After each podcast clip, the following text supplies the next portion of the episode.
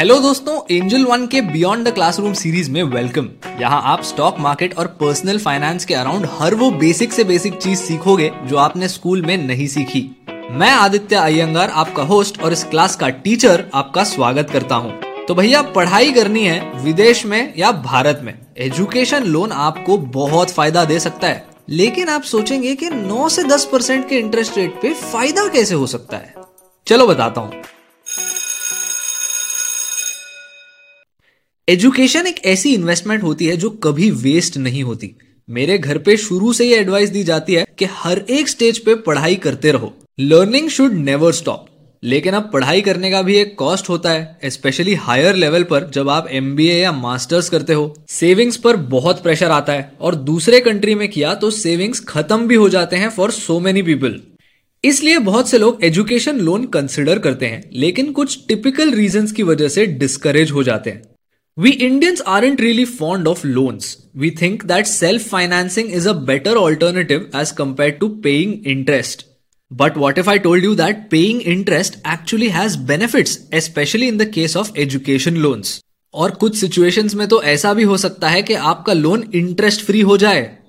अगर आप भारत में रहकर पढ़ाई के लिए लोन लेते हो तो उसके प्राइमरीली 2 फायदे होते हैं, और अगर बाहर पढ़ने जा रहे हो तो 3। The first one is a tax deduction.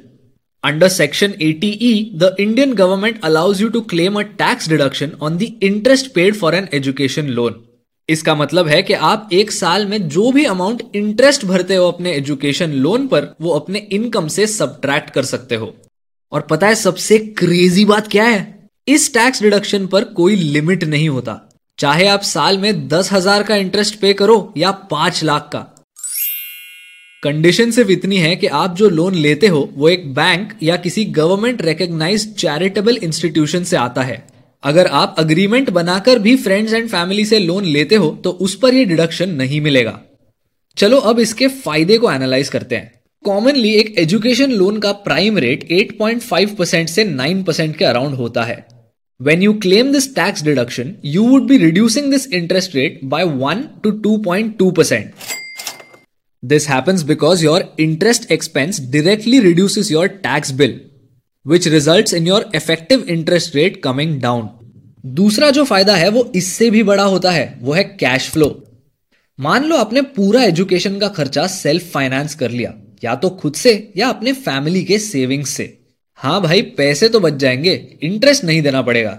लेकिन इतनी बड़ी अमाउंट एक साथ पे करने के बाद बहुत से लोगों के पास सेविंग्स ही नहीं बचती। चलो एक दूसरा ऑप्शन देता हूं। मान लो आपने एजुकेशन लोन ले लिया और अपने सेविंग्स को इन्वेस्टेड रखा। Now if your savings grow at a higher rate then your loan interest rate, then on an effective basis you would be able to get a no cost loan. Let me break this down with an example. मान लो आपने 20 लाख रुपए का loan लिया पढ़ाई करने 8% के interest rate पर, और आपके पास 20 लाख रुपए के सेविंग्स भी है।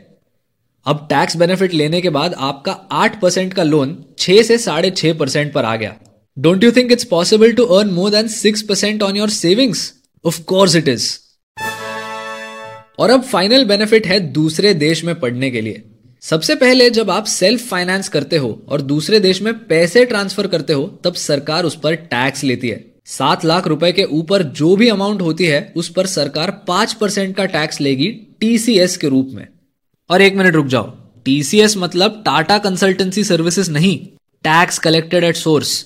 लोन के केस में ये अमाउंट सिर्फ 1/10 होती है, at just 0.5% above 7 lakhs. And if you study in a country whose inflation is lower than ours, then their currency will rise in value. For example, the US dollar has risen by an average of 4% yearly over the past 5 years.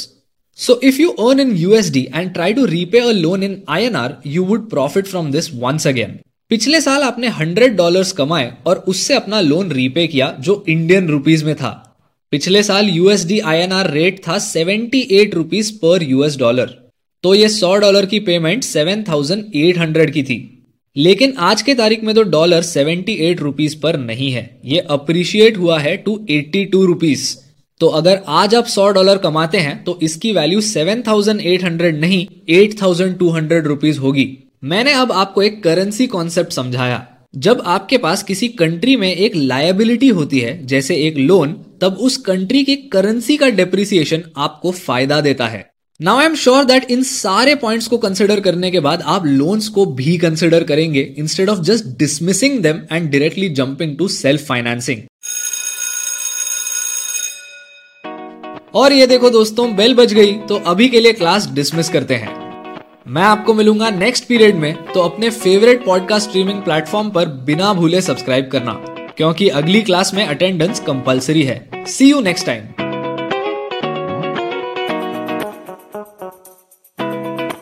Investments in securities market are subject to market risk. Read all the related documents carefully before investing. For disclaimer details, please visit our website www.angel1.in.